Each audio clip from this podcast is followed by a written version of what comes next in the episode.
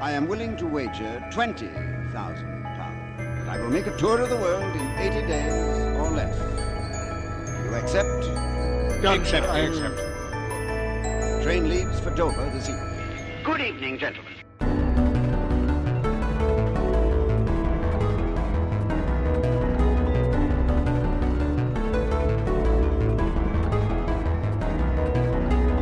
Hello, everyone, and welcome to 80 Days, an exploration podcast. Brought to you by three history and geography nerds in an internet powered balloon. This podcast is dedicated to discussing little known countries, territories, settlements, and cities from around the world.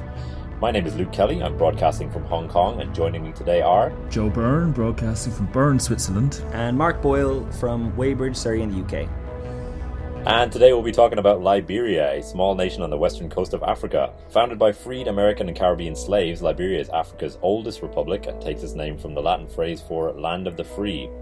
Unfortunately, the country is best known for a long and bloody civil war that took place in the 1990s and more recently for the Ebola epidemic of 2014. Really looking forward to it. The lush rainforested country is just over 700 kilometers or 430 miles north of the equator and is bordered by Sierra Leone to its west, Guinea to the north, and the Ivory Coast to its east. Today, the country is home to around 4.5 million inhabitants, although most are Africans rather than the descendants of freed slaves. It maintains a strong ties to America and even has a flag that strongly resembles the flag of the US, although it only has one star and 11 stripes.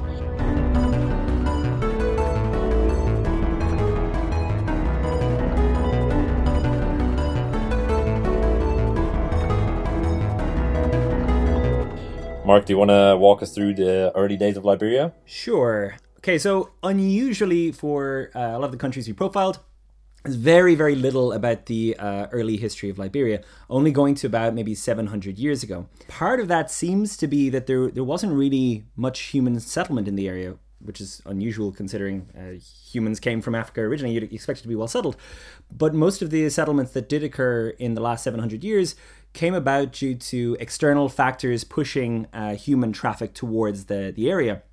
Things like uh, increased desertification around the Sahara areas, also uh, collapses of local empires. Uh, the, there was a Mali empire, there was a Sudanic empire. Both of those collapsed in those 700 years and just pushed uh, general human traffic towards the area. But in terms of a, an ancient history, there there really isn't one. And the makeup of Liberia's population today uh, somewhat attests to this that there's a lot of different ethnic groups and tribes.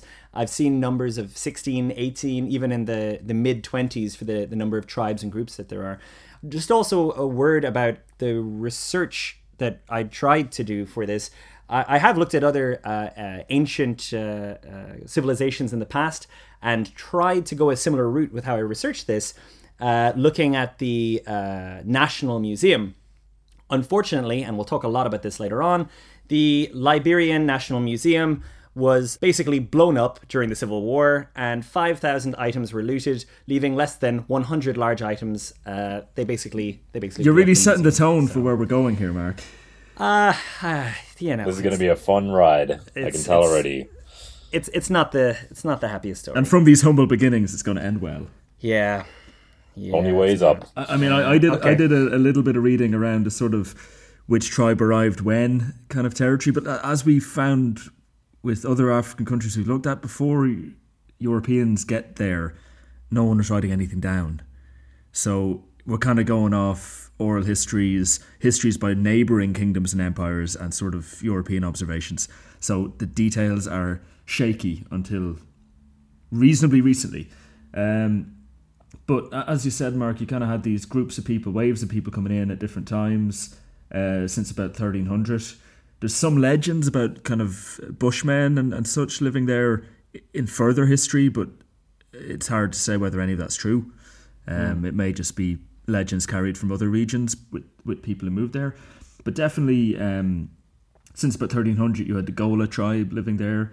The Mel tribe entered the west of the country from nearby areas, and they were followed by lots of Akwa speaking people uh, including the Krahn tribe and the Kru tribes, which uh, will prove important in the more recent history. There was expansion of people who spoke Mende languages into Sierra Leone, which encouraged southward migration of, um, of, of Kru people as well. And a lot of them would have arrived by sea and settled in the southeastern corner of Liberia. Those people brought with them cotton spinning, weaving, rice agriculture, and iron smelting. So we're kind of dealing with reasonably uh, recent technologies um, that made it a kind of um, an area as modern as anywhere else in the 1300s. In 1461, Pedro de Sintra, a Portuguese explorer, called it the Grain Coast. So he was exploring the region, the Portuguese were trading in around there, and the Malagueta pepper, or the grain of paradise, was the biggest export from this region. Um, it was a really important um, spice in Europe at the time. So it became known as Grain Coast or the Pepper Coast in European languages. And the Vai and the Kru tribes learnt European languages because they were seafarers and they would help the Europeans sail around the area and would be the middlemen with trade in the interior. So there was a, a trading relationship between Europeans and the natives at this point. Then the Sudanic Empire started collapsing, and that shifted um, Mandingo people and Mande speaking people into the area as they fled the instability. And this is when we get the tribes like the Mano and the Gio and the Vai, all of whom, again, will become important later. And that brings us up to reasonably recently. Alfred Dapper, a Dutch explorer. he, he, nice name. he- it is a good name.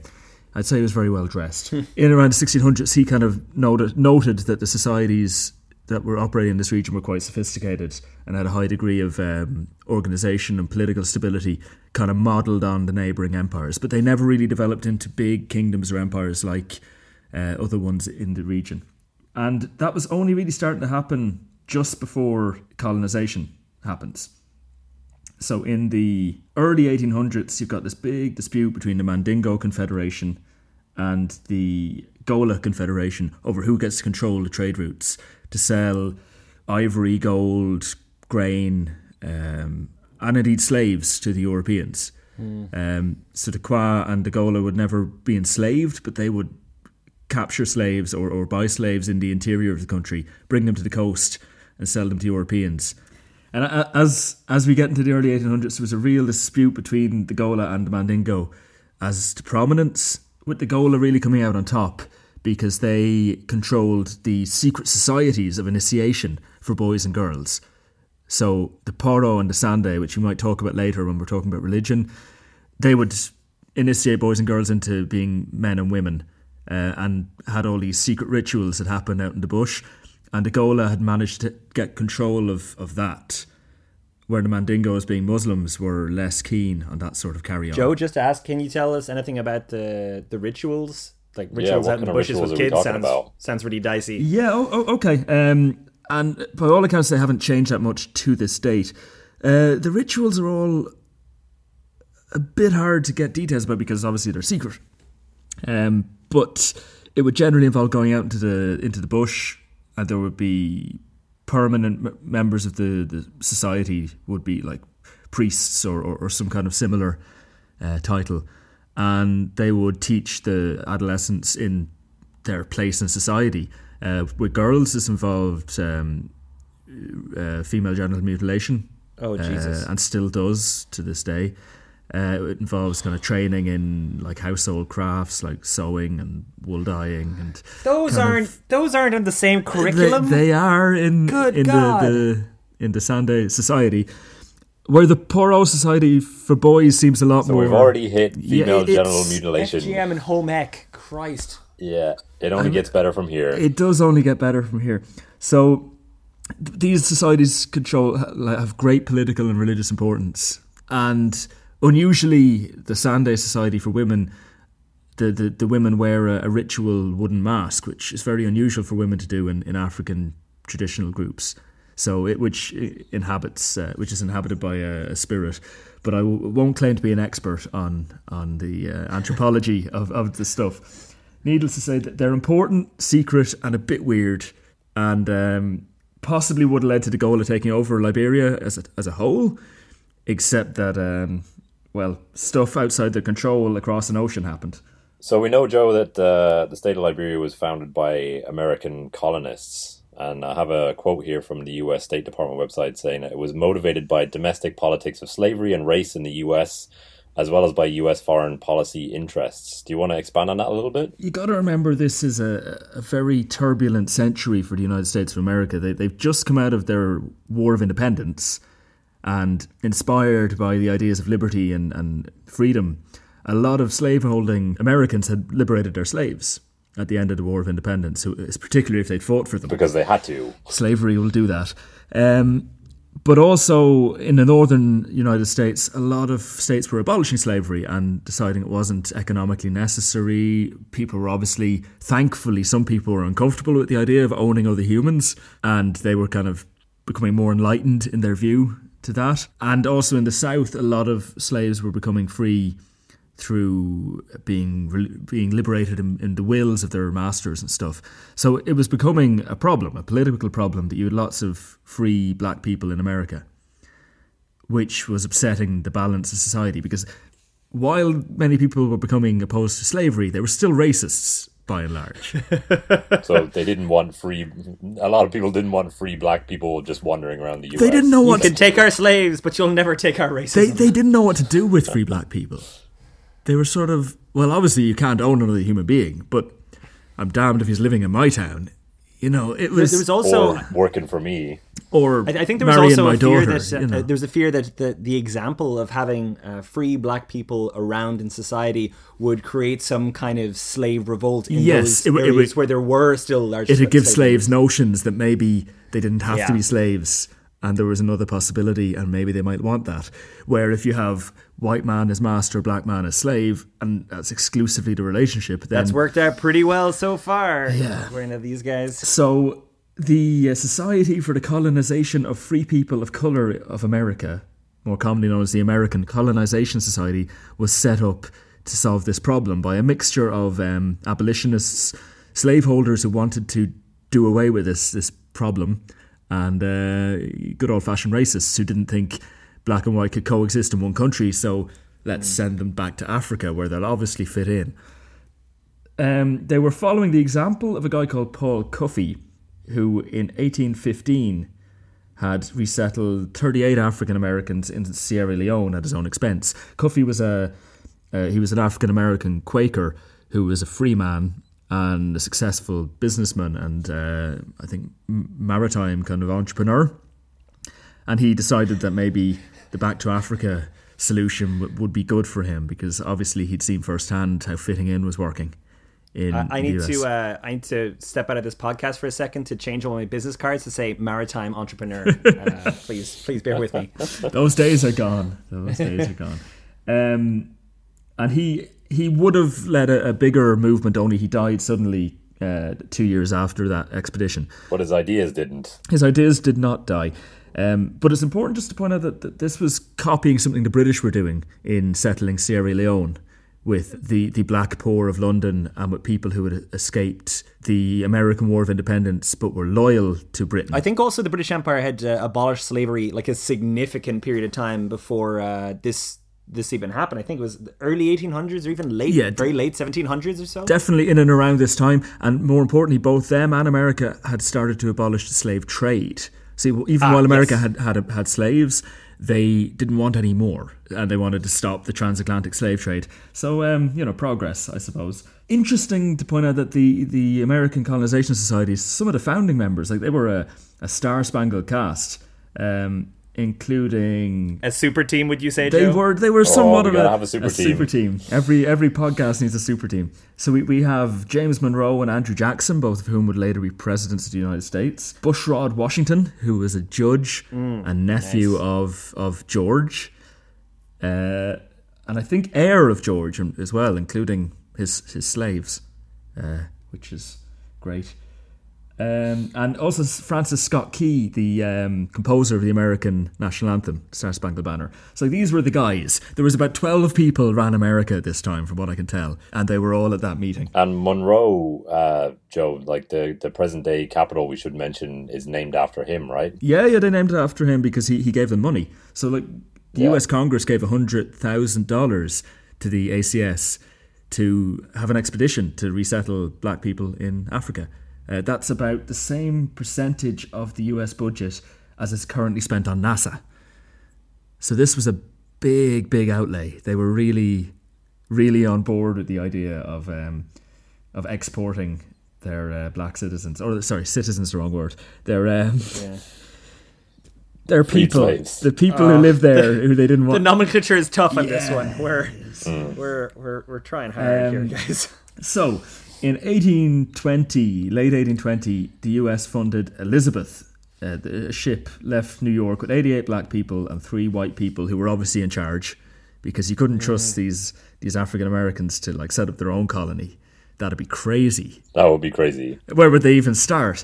And again, some of these African Americans were third and fourth generation freedmen. Some of them were, were you know, one eighth African in heritage.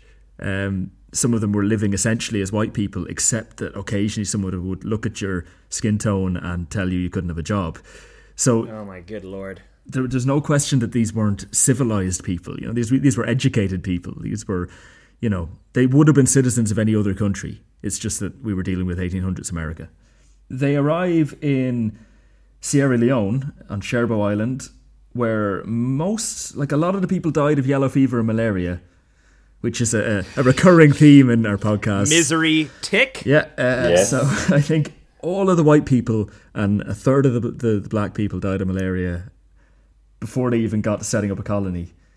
In 1822, with the help of Naval Lieutenant Robert Stockton, uh, who rescued them, Hello, I'm Robert Stockton. uh, an, an American, an American, I have to point out. Hello, I'm Robert Stockton. He was born on Stockton Street in in the son of Senator Stockton.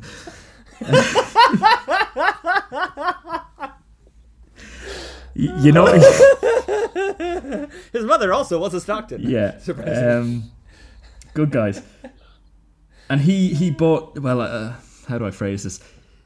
He gave some guys some money and well and grain and gunpowder and like liquor for some land around Cape Mesurado from the Dey and Bassa chiefs. But like he almost certainly like held a gun to the head of King Peter, one of the kings, and like said, "Put an X beside your name there, King Peter, and we'll take the land." So it, it was a bit of an unedifying, um, you know, thing.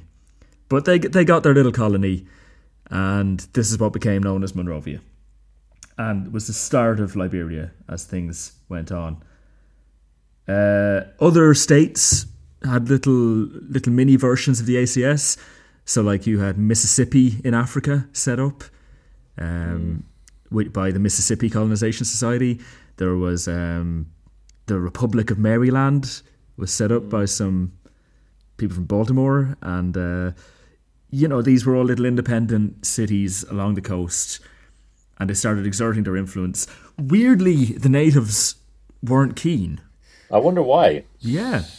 Um, and tragically, yet somewhat predictably, the what became known as Americo-Liberians, so the African Americans who were now colonists, just set up plantations and enslaved the local black people.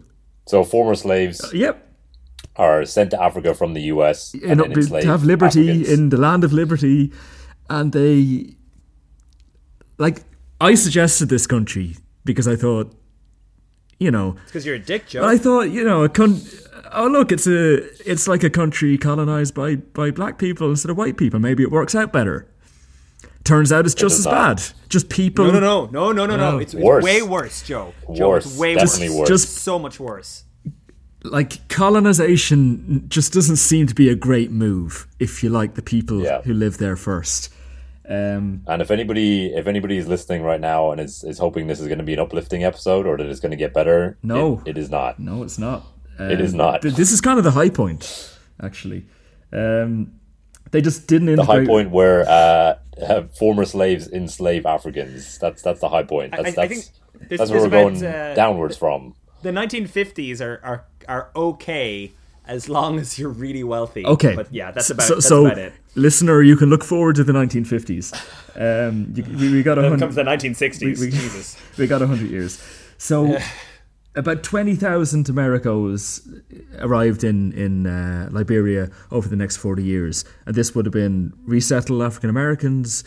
There were um, people from the Caribbean, like ex slaves from the Caribbean, were also brought here for some reason that I, I haven't been able to figure out.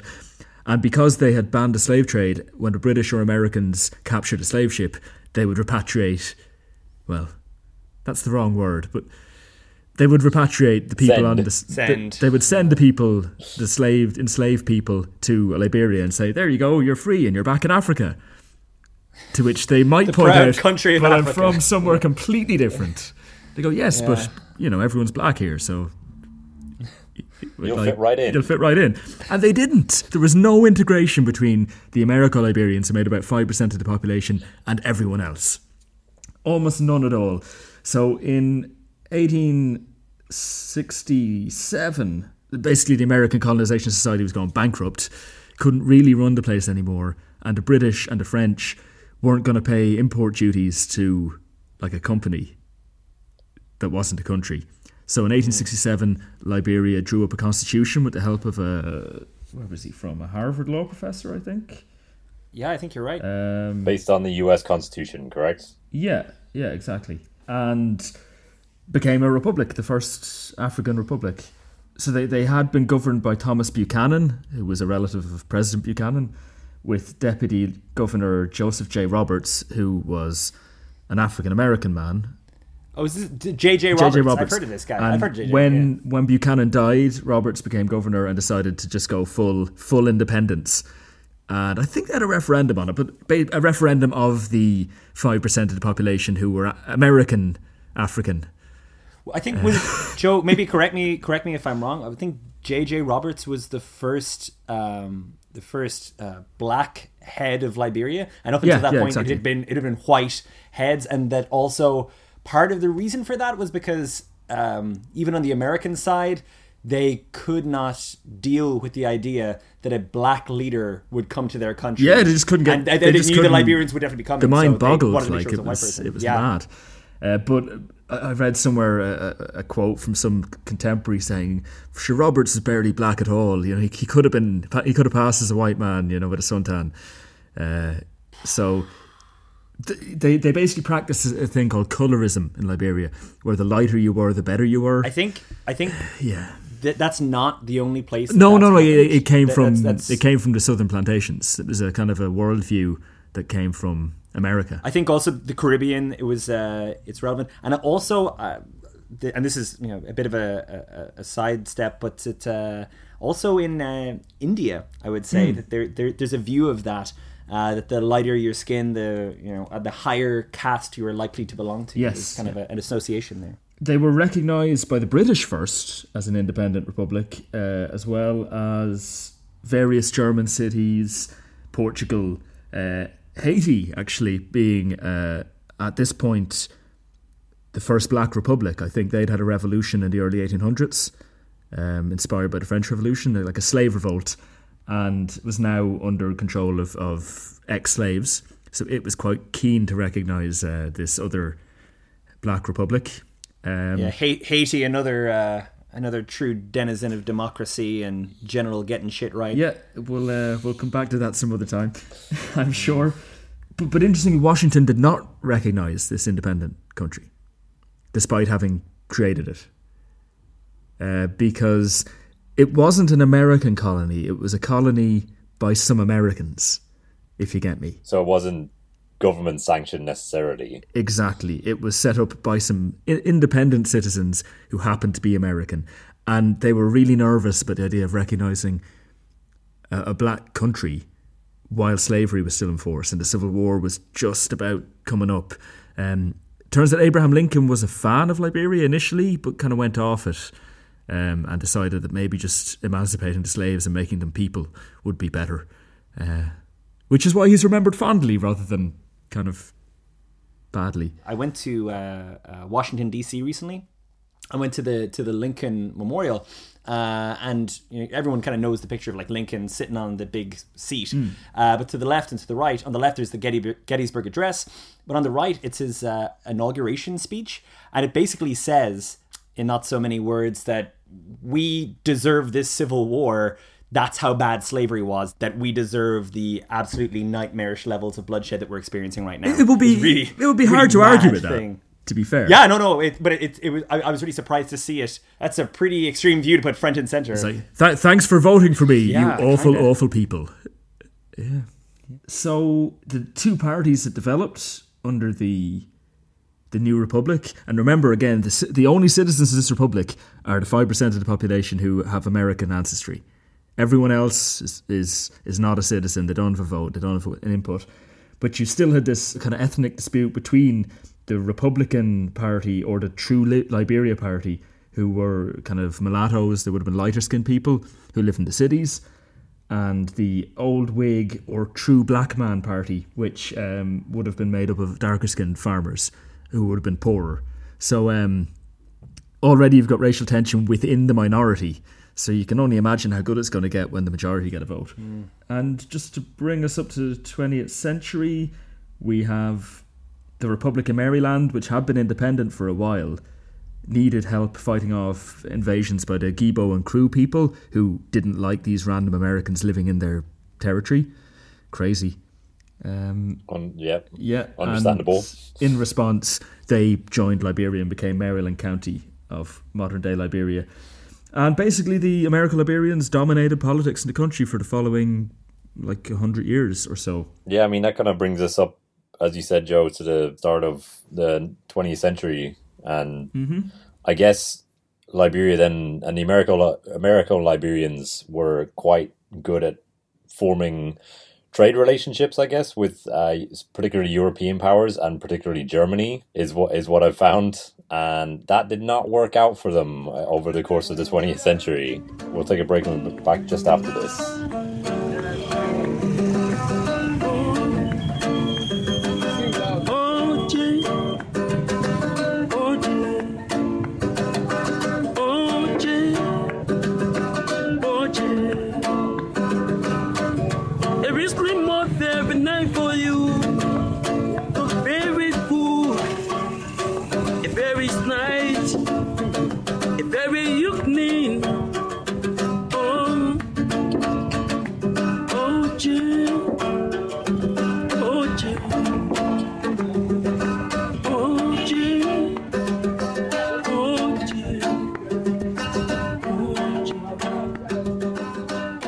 That was uh, some music from a Liberian, uh, Monrovian actually, street musician called uh, We Say that you can find on YouTube.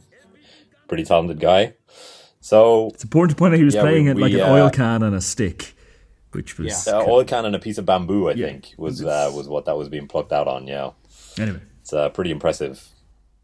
So uh, next we have World War One, and as I mentioned before the break, Liberia had established a pretty uh, strong trade relationship with a couple of European powers, but particularly Germany. And at the outbreak of World War One, then they're under pressure from America and the Allies to break ties with Germany to expel German merchants and traders from Liberia, which they're understandably, as an impoverished country, very reluctant to do. Eventually, after I think it's the first five years of, the, of World War One, I, think under pressure from from the U.S., they decide to join the fray, declare war on Germany, seize German assets, and expel German businesses and merchants. So five Uh, which- years into World War, isn't that the like the end of World War One? Uh They kind of go, oh yeah, those guys who lost, yeah, we're, we we declare war on them. Yeah, so they're traditionally a latecomer to both of the world wars, and this is I- I because like the- I like largely style, because yeah. of their relationship with Germany. Yeah, okay. So they kind of uh, They, they of one of waited these- till it was over and then said, yeah, I'm with, I'm Yeah. with the winner. uh, They're they're they're exactly they're they're one of these uh, countries that sort of waits waits out the fight to see what way it's going to go, and then uh, then decides to sort of throw their hat in. Remind me never to rely on Liberia in a war. yes. J- just just just in case we sound maybe overly critical, just to acknowledge that our our own uh, um mother country didn't fight in World War II at all. Sure, sure. At all, yes. Yeah, but we, we, didn't, we didn't we didn't come in at the end and go, yeah, it was Nazis. So Liberia didn't really take a much of an active part in the war necessarily, uh, particularly World War One, but uh, it did increase their declaration of war on Germany did increase their economic woes. Uh, there was a submarine blockade which was enforced around Liberia, which made trade in and out of the country more difficult, which further impoverished the country, which wasn't in a great state to begin with. As we've already mentioned, after the war ends, the US significantly declines the amount of aid that it's sending to Liberia. So now it's sort of expelled its biggest trading partner and also now doesn't get aid from the US. So Uh, the economic situation just gets worse as time goes on. Woodrow Wilson, at one point, felt compelled to send aid to Liberia and proposes to the Senate, but was rejected. I, I read somewhere that basically they feel like, and this is one of the most tragic sentences I've, I've ever had to say, they missed out on the benefits of colonial infrastructure in, investment by not being a colony of a European power. Yes. So during this era, France and Britain and Germany were building railways and canals and you know stuff to get munitions around in all Well, their also colonies. In their own and colonies, Liberia yeah. had none of that because they were They're, independent. they're, they're also uh, they're also putting in that infrastructure to siphon off all of the raw sure, materials. sure, sure. Sure. You know that that was also part of it. It, but it? like it's it's ne- it's never good when you're lamenting not having been colonized by Yeah, by someone it- yeah. more caring.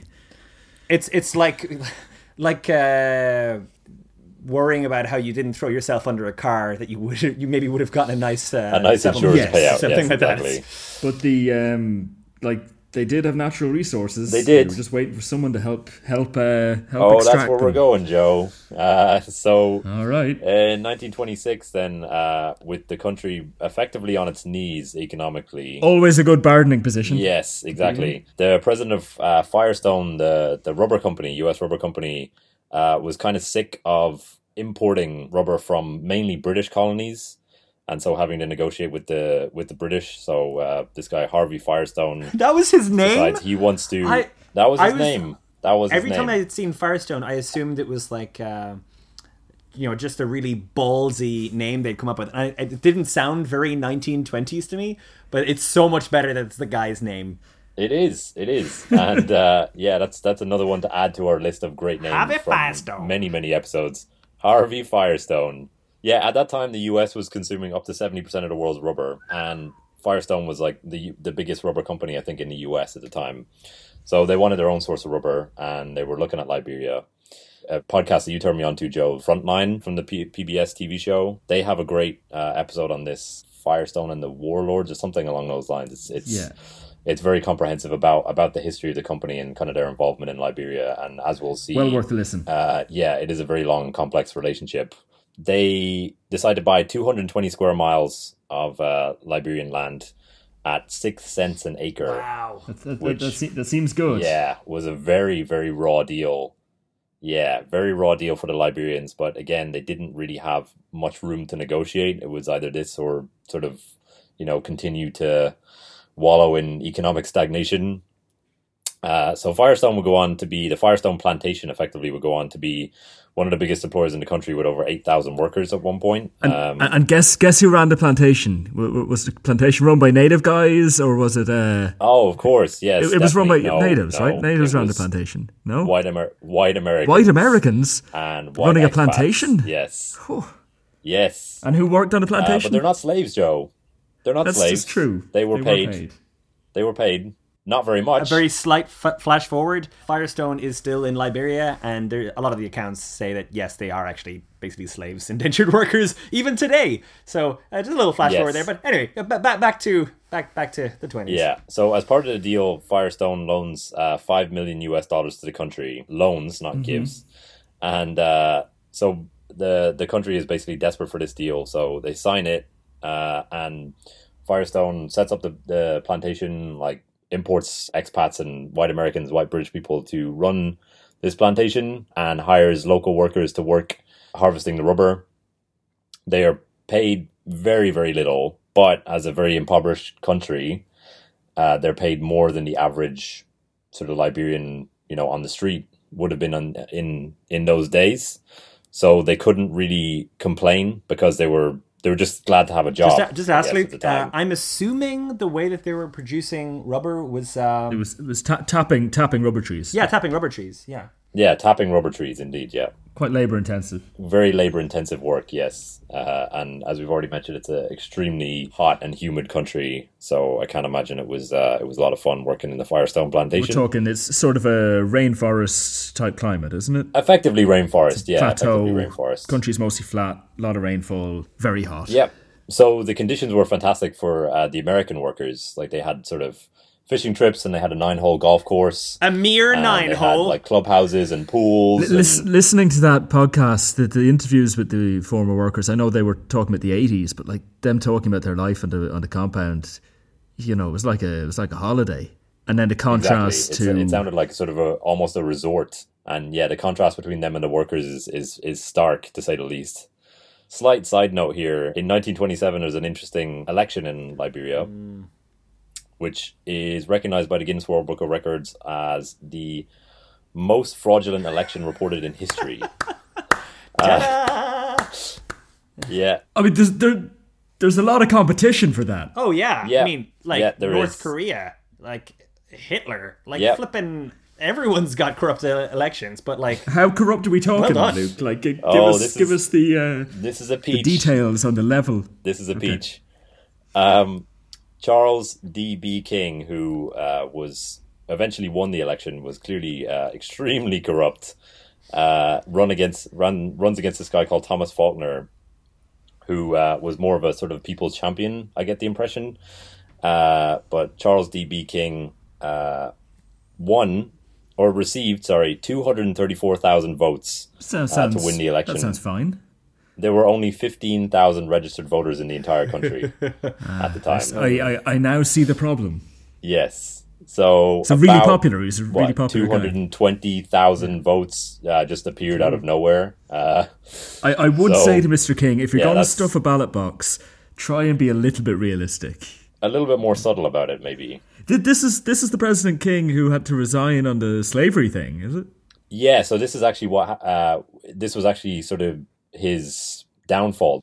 Thomas Faulkner then decides to complain to the League of Nations about this ridiculous Crybaby. election and uh, the conditions the conditions in Liberia at the time. He basically said like the government is recruiting and selling uh, contract laborers as slaves. You know, there were plenty of examples, including Firestone in the country at the time, clear corruption in the government, and he sort of brings his case to the League of Nations, the you know what we would know as the modern day UN, who found that the government policy at the time was to, and I quote, suppress the native, prevent him from uh, realizing his powers and limitations, and prevent him from asserting himself in any way whatsoever for the benefit of the dominant and colonizing race, although originally of the same African stock as themselves.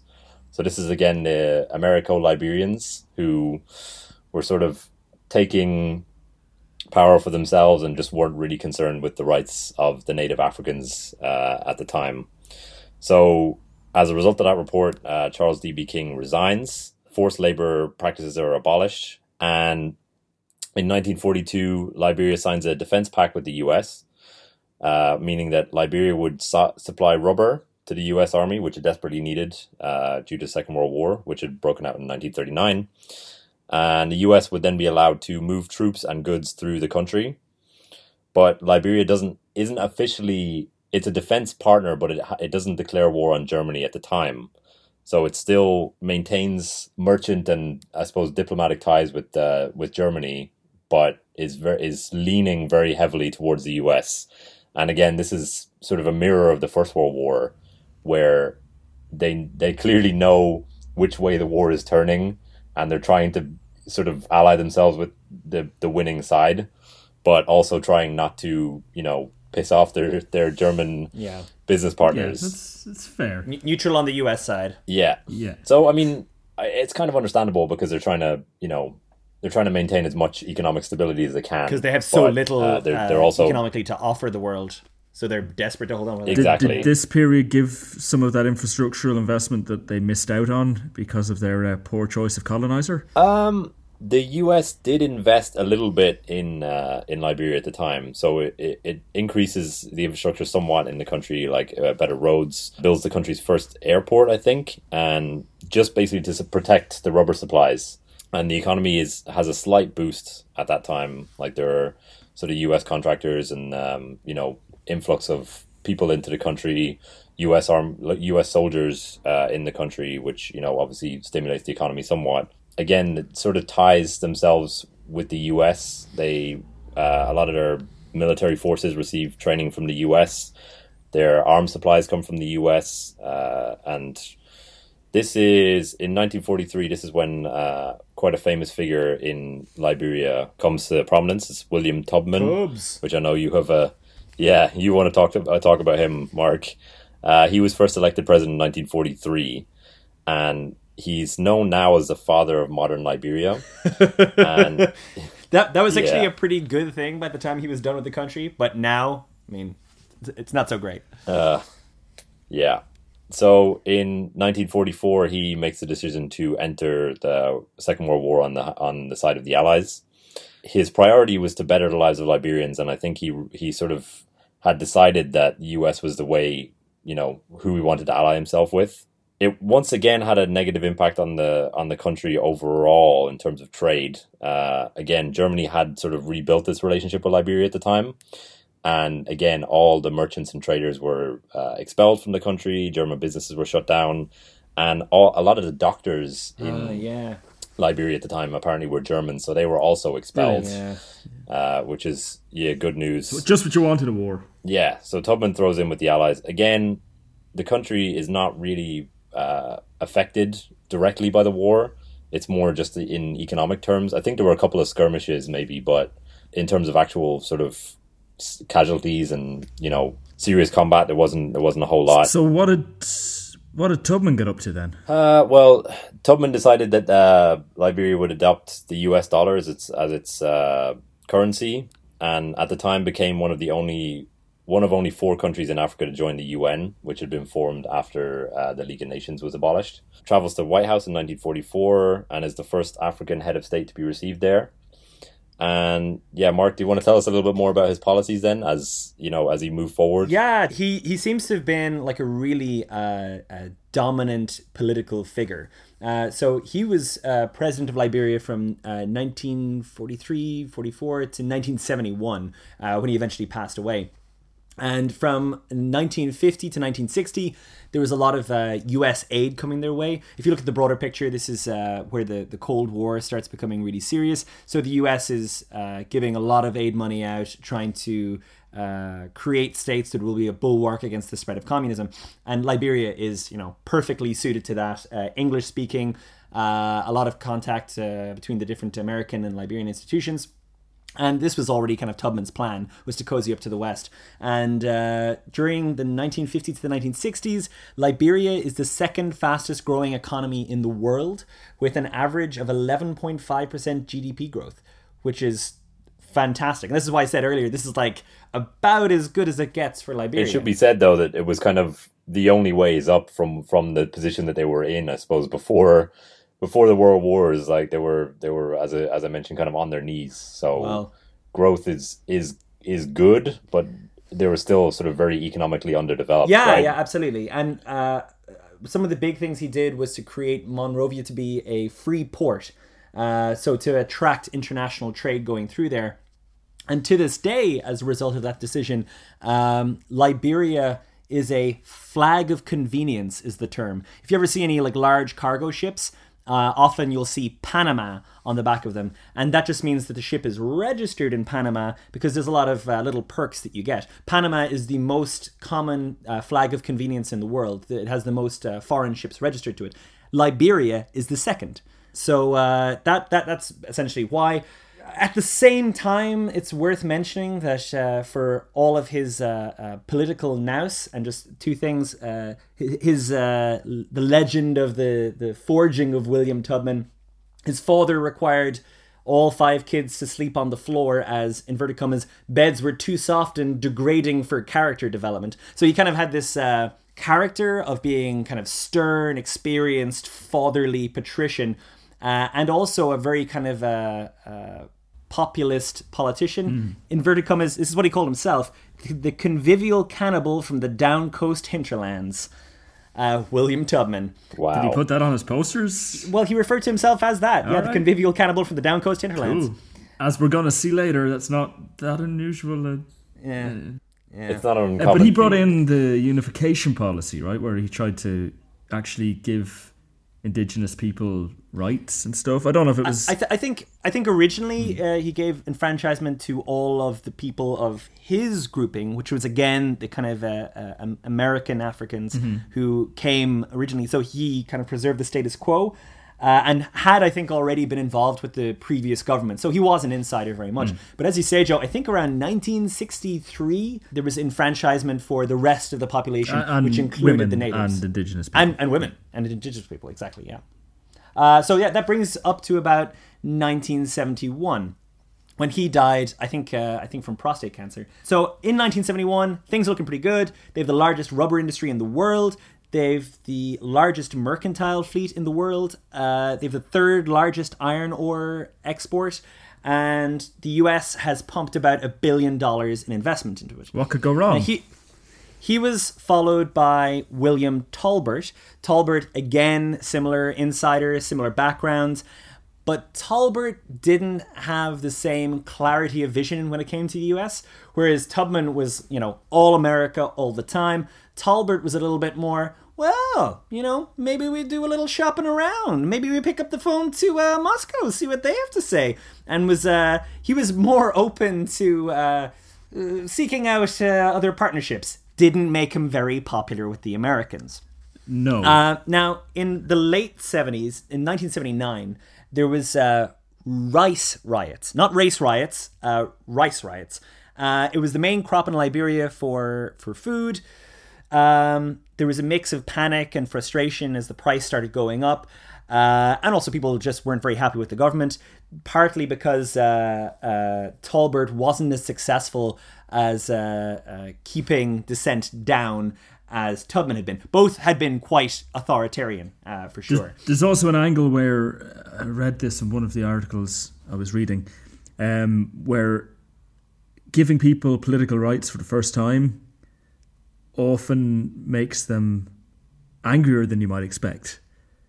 Oh, right. Uh, like almost like a backlash? Yeah, because suddenly, finally, you've got these people who've been disenfranchised for generations, Yeah. just about able to use that franchise, and some have argued that's what spelt doom for uh, Tolbert, because you had all these young, enthusiastic, angry, enfranchised Yeah. guys ready to go for the first And time, I'd able to go uh, as well. I'd imagine, you know, from the idealism of being enfranchised with the vote to then realize how shit dem- democracy actually is. That's that's gonna make you pretty damn Yeah. angry. It makes it makes me angry on a day to day basis. But you know, I've I've always had a vote, so I'm I'm kind of used to being angry at this point. But uh, anyway, Tolbert uh, basically loses control of the situation, partly through the corruption in his own government. Uh, he, I think it was his minister for the economy or minister of food or something like this, who was themselves a rice farmer. Instead of uh, trying to address this, they raised the price on rice. Uh, the argument being that, well, if, if rice is really expensive to buy, then people will just farm it for themselves and they'll have loads of food. So problem solved. Completely not, you know, actually acknowledging that they wanted to raise the price of rice because it would uh, be hugely beneficial for them. So uh, you have rice riots, uh, and Tolbert losing control of the country, 1979. He's been there about 10 years. Uh, and in comes Samuel Doe. Samuel Doe, who is, uh, I think, a, a former uh, military man. He's a 28 year old, just Oh, wow. regular soldier, just a regular yeah, guy. he was a non commissioned officer. That was it. And him and a group of other non com officers basically murdered uh, Tolbert and 26 of his supporters. And then I think a week later, they marched the, the cabinet, 13 cabinet ministers, out onto the beach In and front of, publicly like, executed them. shocked Western media who were like, "What the hell is happening?"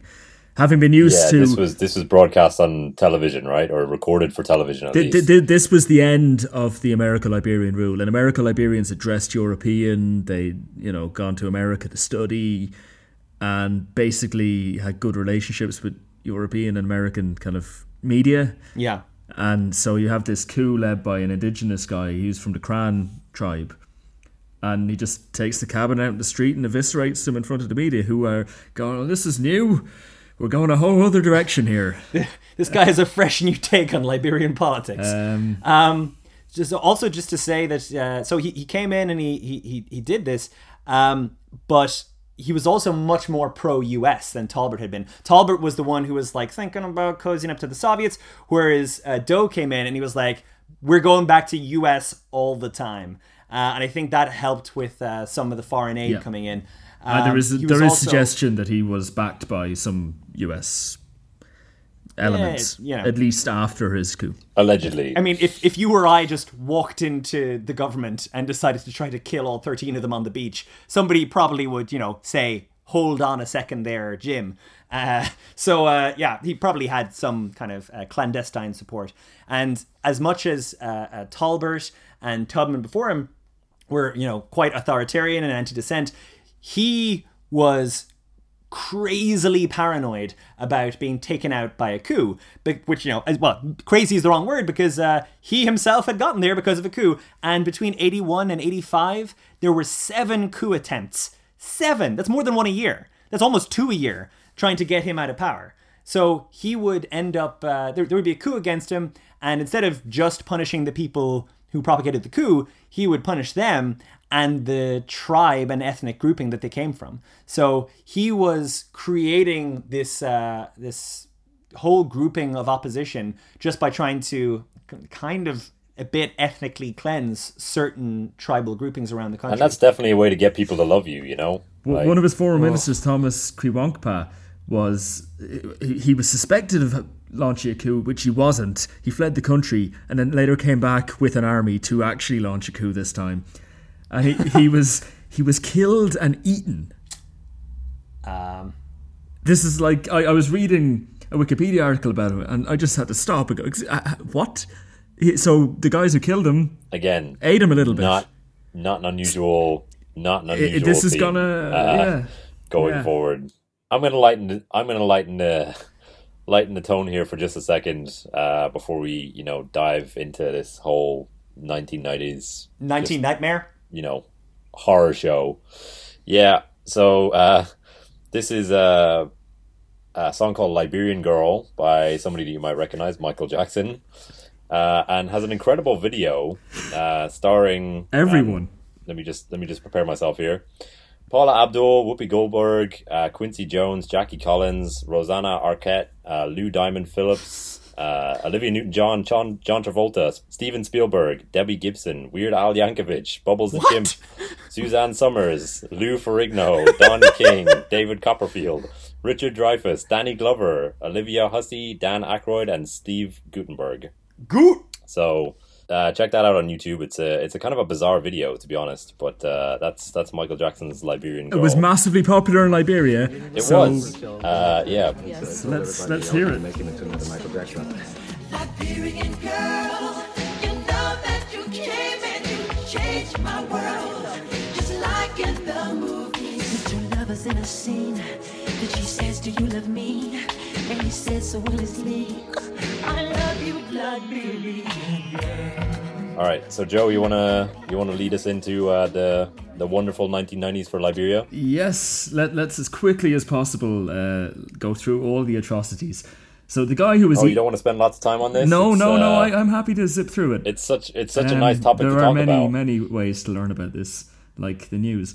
So the guy who was eaten before that beautiful song by Michael Jackson, he was from he was supported by the Gio and Mano people of Nimba County, and they would help Charles Taylor invade the country and finally lead the coup that took Doe out.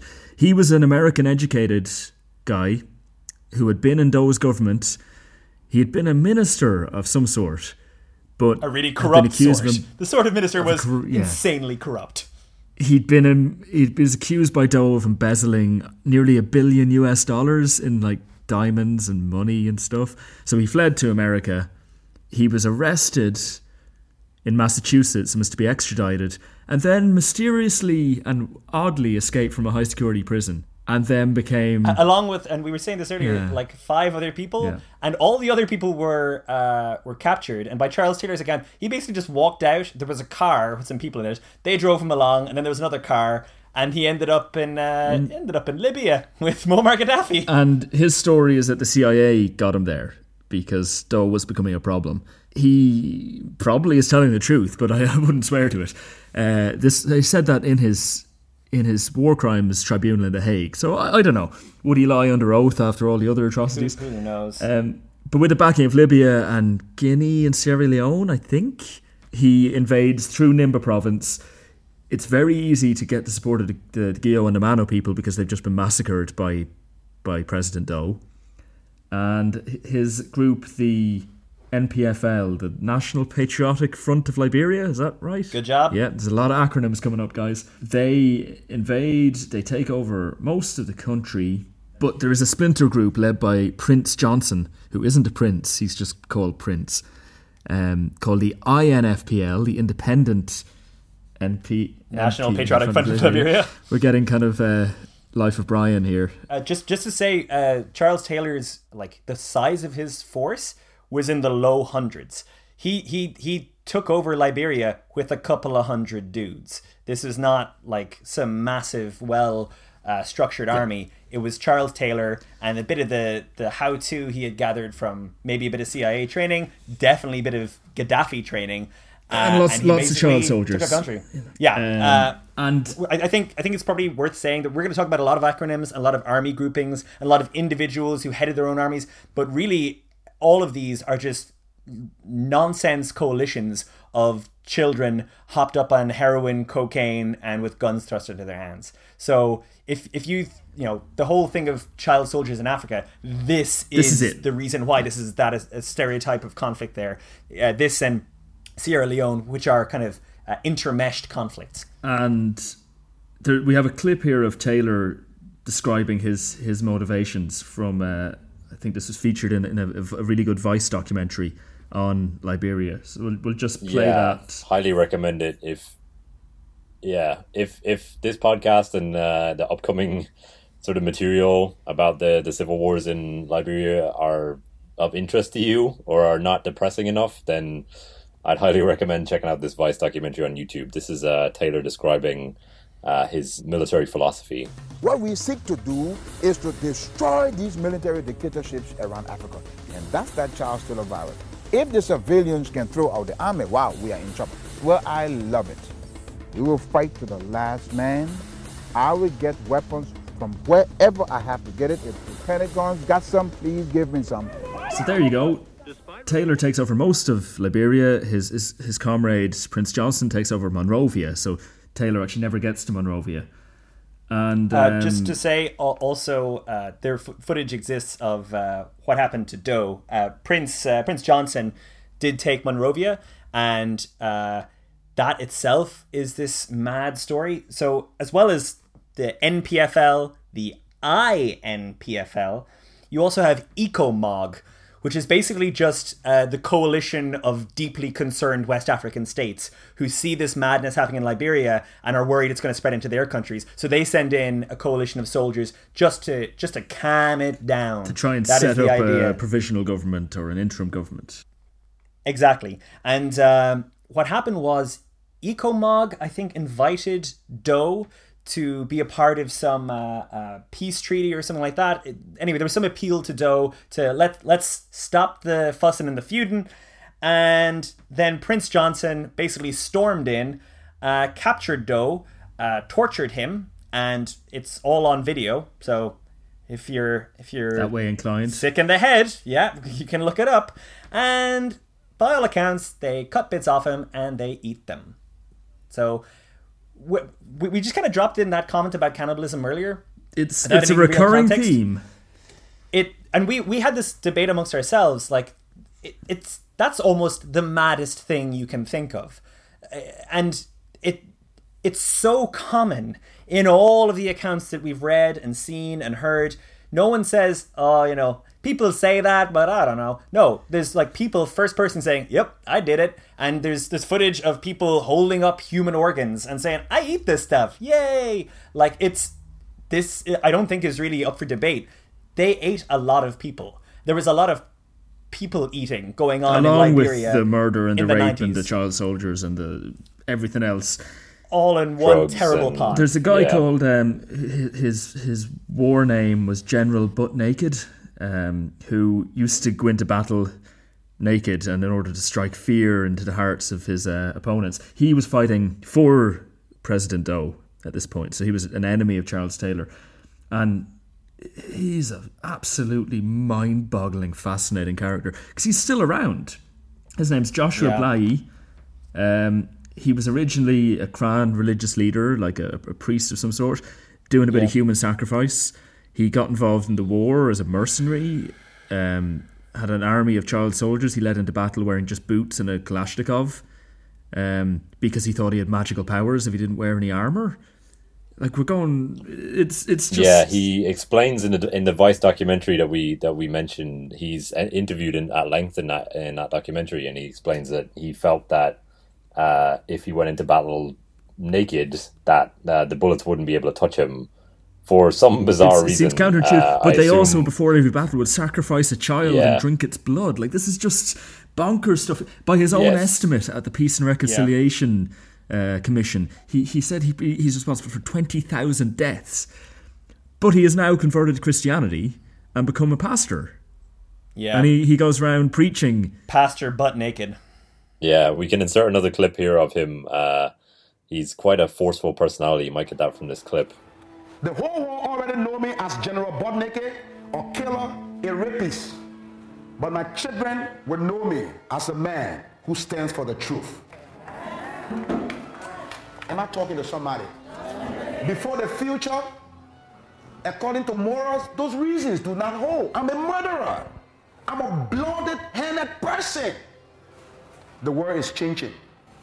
The mistakes of our fathers cause lesser harm to the mistake that we make to our children. That is if we fail them. Stand to your feet. Yeah, so also just to say uh, General Butt Naked, he is also the inspiration for General Butt Fucking Naked from the Book of Mormon. Uh, I saw that play about a, about a year ago and I had no idea that there, there was anything based on real life in that. Uh, that character from the It's the pretty Lee much exactly is real. based on him. Yeah. Yeah, And except this guy's way more. You also have General Bin Laden, General Mosquito, General um, Mosquito Spray, Mosquito spray. his enemy. Yeah, they So mentioned the- that. these nom de guerre were kind of common among the people doing crazy things. I think because Um, they didn't want to be uh, sort of identified. They didn't want to Identified real for the horrible things they did. Yes, so they were doing Yeah. terrible things. So they didn't want to be identified after the war. I also have a couple of uh, good names. I, I found uh, a guy who was just called Sex, a guy called Frisky Rebel, uh, a guy called Domination, and my favorite was Walking Fucking. Yeah, yeah. Wow. I don't want to fight that guy. So d- during this period, there was no clear government. Ecomog had a temporary government, which involved like a some politician and a bishop were kind of the temporary government. Um, Taylor De- Taylor actually controlled most of the country. Prince Johnson controlled Monrovia, and We, we, we've also, Joe, sorry, forgotten. We've forgotten about two other groups. There's Ulimo. Uh, I don't have what the acronym means, but Ulimo uh, were a group of former soldiers. they were butt naked's um, group. They butt naked's Yeah, group. He was Ulimo. was Ulimo. and then Ulimo split into Ulimo K and Ulimo J, which were based on tribal a tribal distinction between the two groups. So you've got like several Ulimo groups, uh, Charles Taylor's group, uh, Prince Johnson's group, and then there's you know also technically a government there with an army. Uh, but the truth is, it's really just a bloodbath. Um, But it, the, the the documentary we, we've mentioned about Firestone goes into the detail about how they essentially recognized Taylor's de facto rulership of the country and came to a financial arrangement with him in order to reopen their plantations and start exporting rubber again. So they have been criticized heavily for essentially paying taxes to a warlord. But from their point of view, and it, I, I won't speak to it at length because there's a whole hour long documentary about it if you're interested.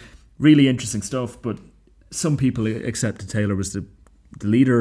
And in 1997, uh, as part of a peace agreement, there was an election which Charles Taylor did Yeah, win. and it seems to have been like he genuinely won, uh, and it, a lot of it just seems to have been who who do you think the warlord? Who's the baddest warlord in town? Who's the warlord who's gonna shut all this war down and beat all the other warlords and bring any semblance of order to Liberia? the slogan That's the only was Yeah, he killed my ma, he killed my pa, still I will vote for him.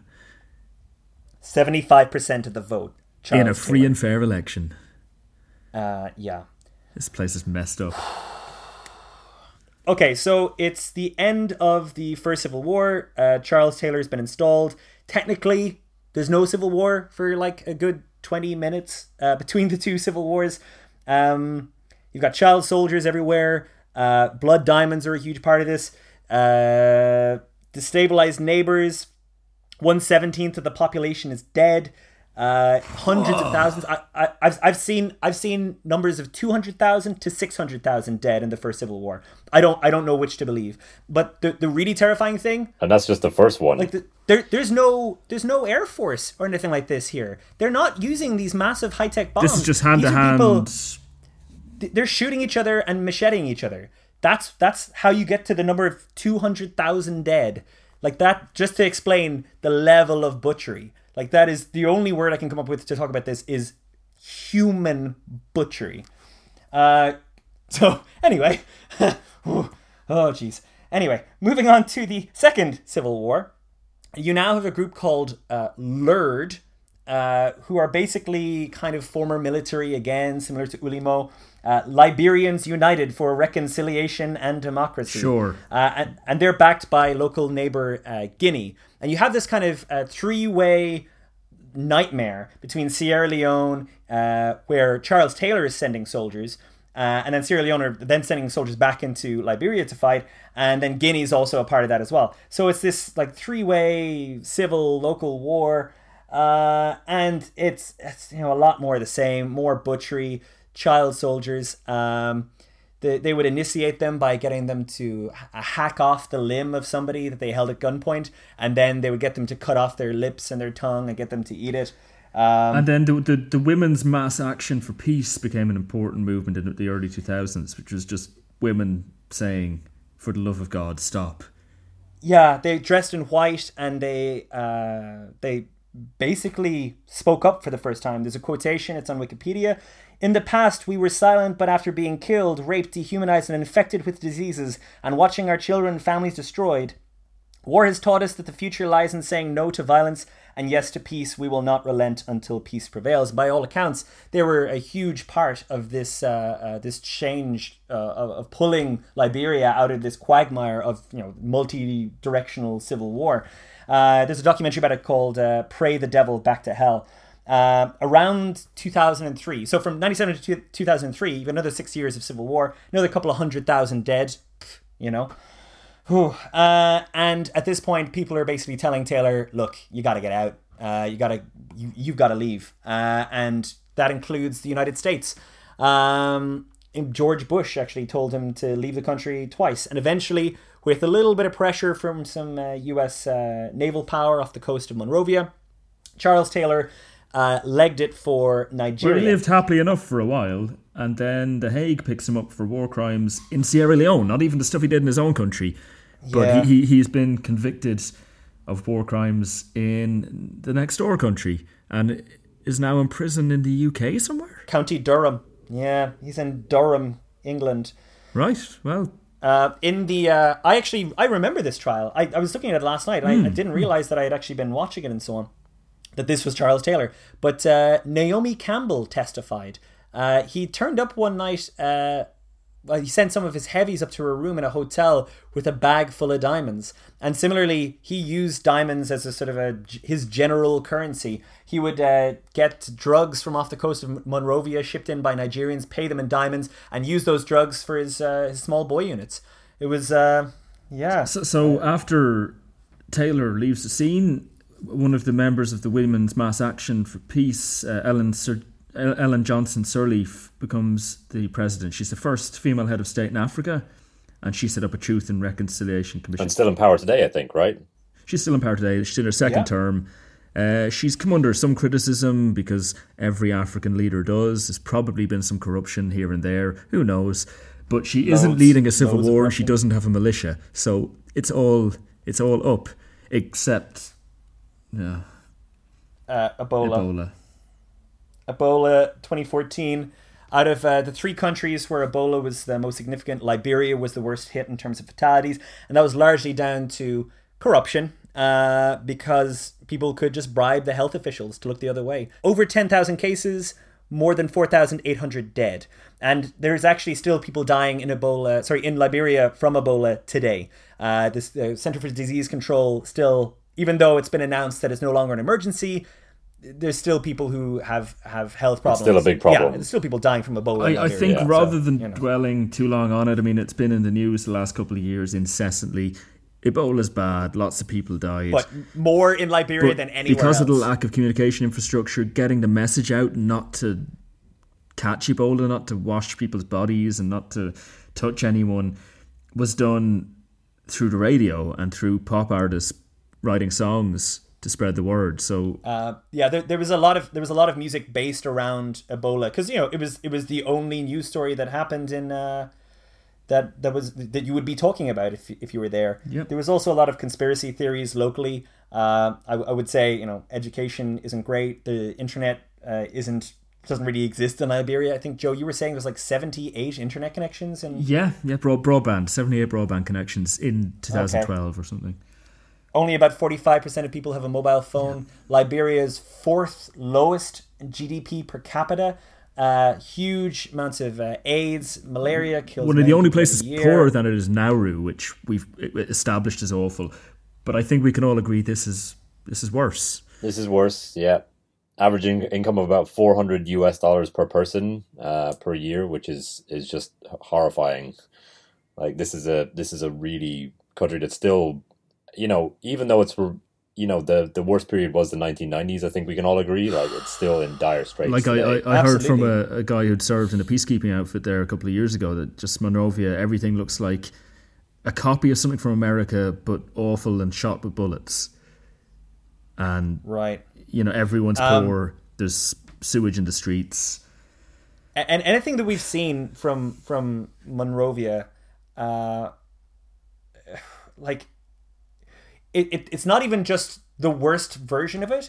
It it to me pushes the boundary of what I thought the worst was. So the Ebola crisis happened, but as an offshoot of that, because you know education was so poor, corruption was so bad, there was a black market for people's blood who had survived Ebola. So people were injecting each other with Ebola-laced blood, In a place where AIDS is rampant and HIV is where they've already got AIDS and Ebola and all these things. Oh my God!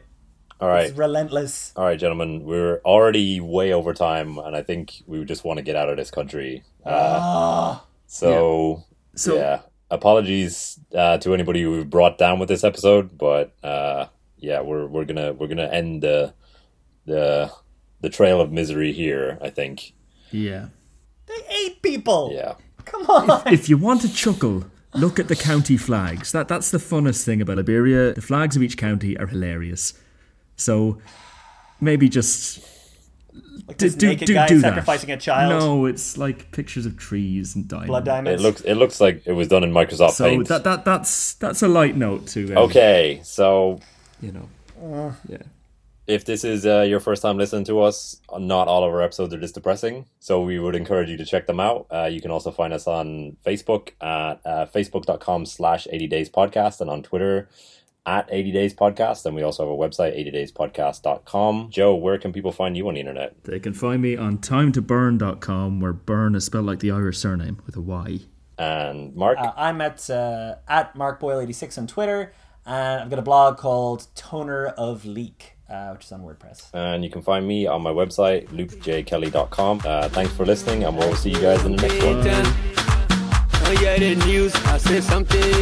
Ebola, Ebola, it, don't touch your friend, no touching, no eating. Something dangerous. Ebola, Ebola, it, don't touch your friend, no kissing, no eating. Something dangerous. Ebola, Ebola, it, don't touch your friend, no touching, so eating something dangerous. E B O L A. Ebola. Ebola. Ebola. Ebola.